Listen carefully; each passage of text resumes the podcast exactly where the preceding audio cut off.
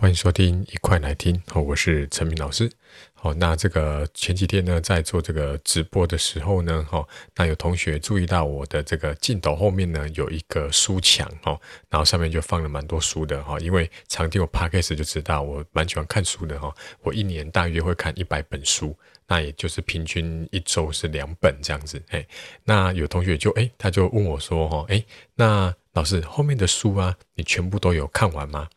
那我当下就是回答他说：“哎，当然不可能全部看完嘛，对不对？”然后他就跟我说：“那老师，那你这样子好浪费哦，就是花那些钱，就是买这些书。啊”因为当时这个直播的重点不是在讨论这个，所以我就没有很详细的回答他。所以今天呢，就想要特别在读一集 Podcast 哦，来解释这个问题。好，那如果你有兴趣的话呢，我们就继续听下去吧。这边呢有两个层面的哈，第一个就是。书本来就不一定要看完，对不对？你自己想想看，当你在考这个国中会考的时候，那个历史课本啊，被你看了好多遍了，对不对？而且还画重点，对不对？还练习很多考卷。那请问一下，如果你现在是高中生的话，你还记得多少呢？是不是几乎不记得了，对吧？哈，所以这个书呢，哈，本来就不一定要看完，因为就算你看完了，你过一些时日，如果你没有再去回想做整理的话呢，其实就。等于是没看好，那书为什么不一定要看完呢？哈，我的我的感想是这样子，就是一本书呢，哈，花两三百块买它，那它是那个作者，哈，或许他有可能是他的毕生的精华。那如果我能够从里面获得一个启发，或是其中有一个点能够打开我的脑洞，好，就是颠覆我之前的这种旧的思维的话呢，我就觉得这个两三百块花得很值得了。所以通常我在看一本书的时候呢，我第一个一定会看这个。序的部分就是作者序的部分，因为他通常会先写一下说，诶，他为什么要写这本书啊？这本书大概的。内容是什么？他一定会先写好。那看完之后呢，我一定会看中间最精华的部分。好，有些尤其是有一些是商业的工具书，那这整本书呢，可能就主要在讲一个架构或者是一个主题。那它一定会放在中间的章节，对不对？好，假设它五章，可能二三四章都是在讲这个部分。那前面一定会先铺陈一下嘛，后面做个结尾。所以我可能只会看中间的部分，头尾我可能就不看。好，所以这是第一个层面，就是我不一定会把它看完，我会看重点的部分。那这重点部分只要能够让我有一个启发，我就认为很值得了。那第二个层面就是说，那如果呢，我看了一下，我发现这本书真的不合我的胃口，或者是说有点这个生硬。甚至呢，就是有些它的翻译呢没有很到位，然后看了一下就觉得其实不知道在干嘛这样子，对。所以这时候呢，哈，我们就谈到一个东西叫做沉没成本。这个沉没成本呢，就是你已经花出去的钱或者花出去的时间，你就不不需要再去考虑它了，好像就是这个船沉没了一样。好，举个例子啦，就是说，哎，你如果今天去看电影，好，看电影，现在电影都两百多块嘛，对不对？好，那你进去之后发现看了前半小时，发现这片电影真的很难看。那通常这时候你会怎么做？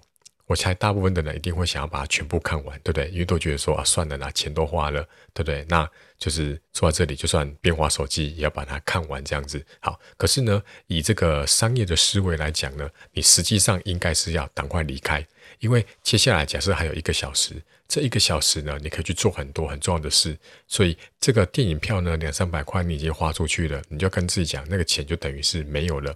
OK，好，不管你今天电影有没有看完，它都是已经花出去了。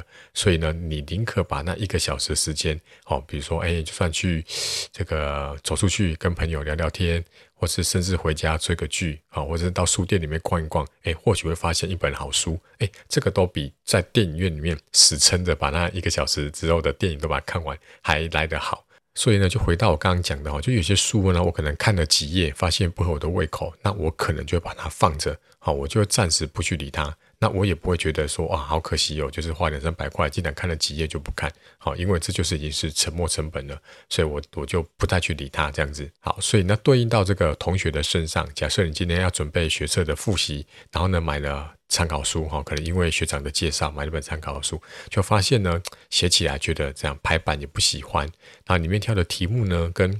好像跟学测趋势又差很多，所以这时候呢，哈，你要记得沉没成本的概念，就是这本参考书干脆就不要再碰它了，然后赶快赶快再去请教师长或者是这个学长再去讨论一下，好，然后赶快再去买别的参考书，就不要因为觉得已经花钱买了这本参考书，然后死撑的把它做完，好，因为对学测来讲。好，这个你就把它当成沉没成本。好，那这沉没成本还有个应用，我再谈一下哈，就是如果我们今天想要到这个这个一中街逛街，然后呢就买了这个想看见一件衣服，想要去买，好，那老板可能说，哎，这件要五百九，好，那你想跟他杀价变成五百块，好，那你就尽量的跟老板这边卢。好，尽量读它，好试穿，或者是一直就是跟他这个问说，哎，有没有别的颜色啊？那这个搭哪一个裤子好啊？就是尽量读那个店员。好，那你读了一个小时之后呢？好，这个店员呢，他就觉得说，哇，我已经花了那么多时间在你身上了。如果这一笔单还没办法成交的话呢，那就是太浪费我时间了。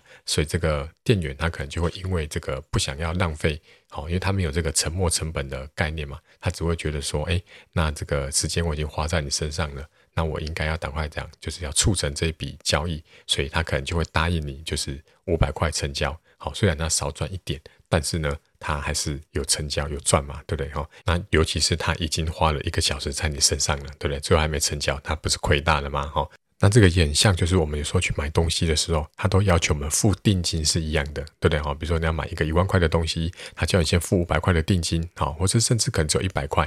好，那付完定金之后呢，你回去你可能会反悔，对不对？有时候回去想一想啊，刚刚好像太冲动了，对不对？所以这时候呢，你就会去想说啊，不行啊，我都已经付了这个五百块的这个定金了，那如果这个取消不买的话，这五百块就这样就损失了。所以呢，哈，你就会可能一咬牙想说啊，算了啦，那一万块刚刚想要买的，假设是一个平板好了，好，你还是会这样撑着把它买下去，好，所以这时候呢，按照这个沉没成本的概念呢，你应该是要把那五百块当做是已经花出去了，那不要再想它了，真的不需要，那就损失五百块也没关系，对，那就是那一万块的，不要再花那另外九千五百块去买那个平板。好，那甚至可不可以跟老板谈说，好，那五百块虽然我不买了，可是我已经付五百块定金，可不可以让我换别的？好，比如说，哎，换个手机壳。那老板或许会觉得说，哦，好啦，反正就是还是有赚到你五百块嘛。好，那今天就跟大家分享哈。所以呢，哈，当你在下次在直播的时候呢，看到我后面这面书墙的时候呢，哦，你就要记得沉没成本的概念。哦，里面又有很蛮多书，我或许只看一次就没再看了。那有一些书，或许我未来再重新看的时候，还是会有新的启发。好，那都没有关系。好。这个花钱投资，这个买书投资自己的脑袋，我觉得是很棒的一个投资。好，那希望今天的节目对你有帮助。好，如果觉得有帮助的话呢，好，请不要吝啬分享给你的朋友，或者是在这个 Apple Podcast 上面给我一个五星的评价。好，那明天再见了，